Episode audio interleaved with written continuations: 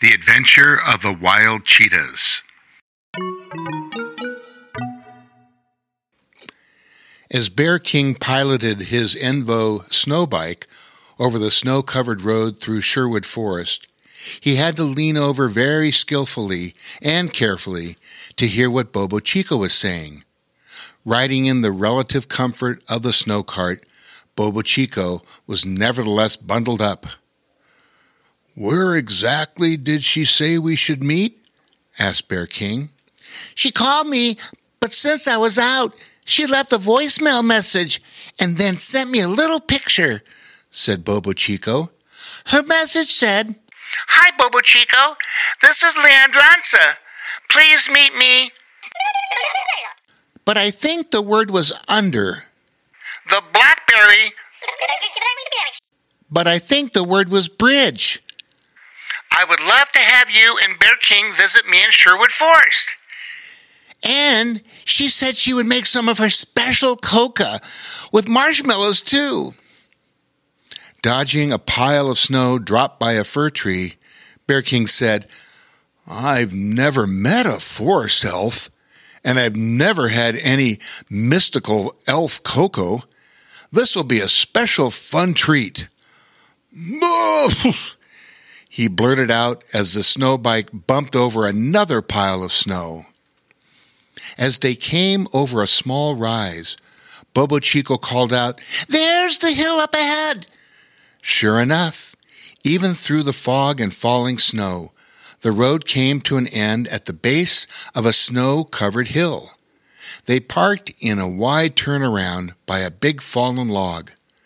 Clambering out of the snow cart with his blue cap boots, and blue scarf tugged tightly around his neck, Bobo Chico called excitedly, Come on, Bear King, come on! Chuckling to himself, Bear King answered, Yes, I'm coming, Bobo Chico. And he followed his young friend past the big log, down the path, through the tall fir trees blanketed in white snow. Meanwhile, up on the top of Blackberry Ridge, a lovely young wood elf was heating up a kettle of milk on her stove.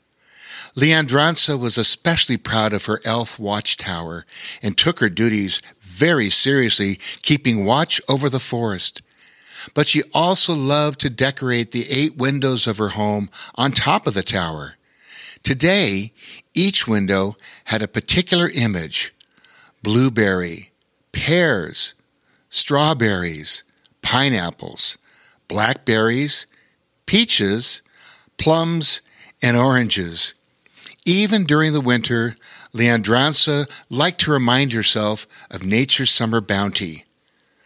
Putting on her white fur collared coat as she stepped outside onto the balcony that surrounded the watchtower, where she could observe the snow clouds parting, she looked below and she saw two figures walking on the trail at the base of the hill.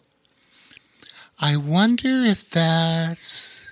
She thought to herself, brushing the snow from her long dark hair. The two figures she wondered about were indeed Bear King and Bobo Chico, following the path all along the base of the hill. Bear King looked up and for an instant, through the swirling snow, thought he could see some kind of structure. But then the snow and fog obscured his view. Bobo Chico, what kind of place is Leadranssa's home? Have you ever been there? asked the King of Bears.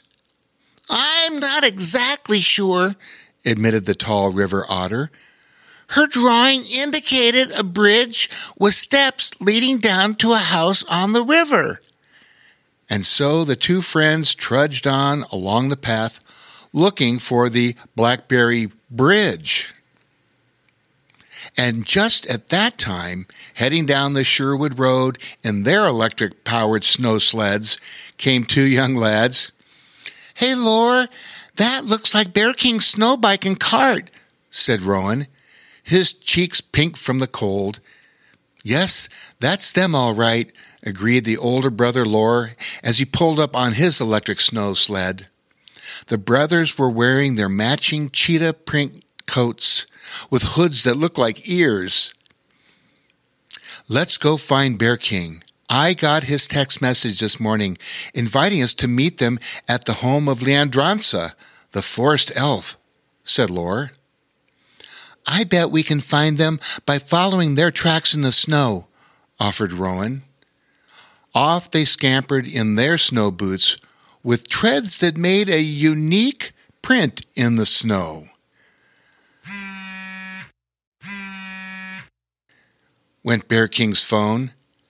He pulled it out of his backpack, but was puzzled by its message. Hmm, he said. I just got a text message saying, We're on our way and looking forward to eating you.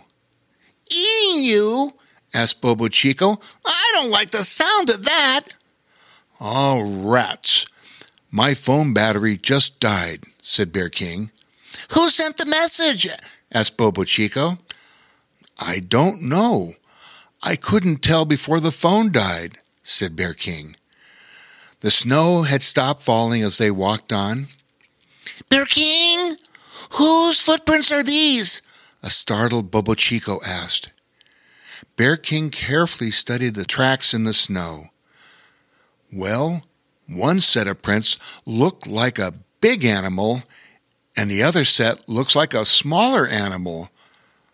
But what really puzzles me is these other two sets of tracks. Hmm. Maybe like some kind of large cat. Bobo Chico's eyes got big. Maybe a mountain lion that would like to eat a river otter? He said with a worried voice. No, no, they're not that big. Perhaps a smaller cat, said Bear King. Like a cheetah? said a nervous Bobo Chico. Mm, perhaps. Up in the watchtower, Leadranssa watched an odd scene taking place below her balcony. On one side of the hill, she saw two small people scampering along the path. And on the other side of the hill, she could see a bear and otter stopping to look at something in the snow. What are they doing? she wondered. Hello! She called out as loud as she could. Bear King, did you just hear that sound? Is that the sound of a wildcat? Asked Bobo Chico. I'm not sure, but let's keep moving, said Bear King. Loar, did you hear something? Roen wondered out loud on the opposite side of the hill. No, maybe it's the wind, Loar suggested. Let's keep moving, he urged. So for the next hour, the two brothers and Bear King and Bobo Chico hurried along the path on opposite sides of the same hill. As they unwittingly circled each other, they each observed more and more footprints in the snow.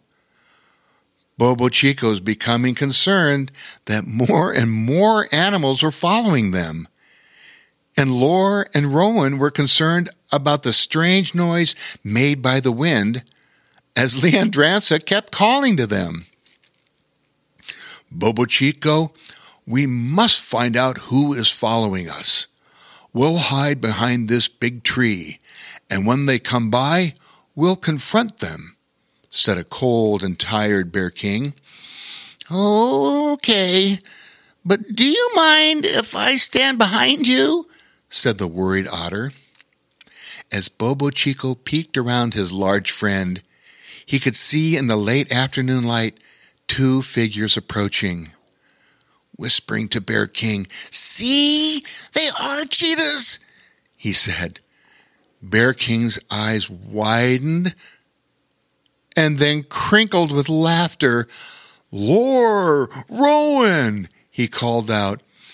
Bear King, where's Bobo Chico? said Loar. Here! Oh, thank goodness it's you two! We, uh, I, uh, thought you were wild cheetahs, said a much relieved Bobo Chico.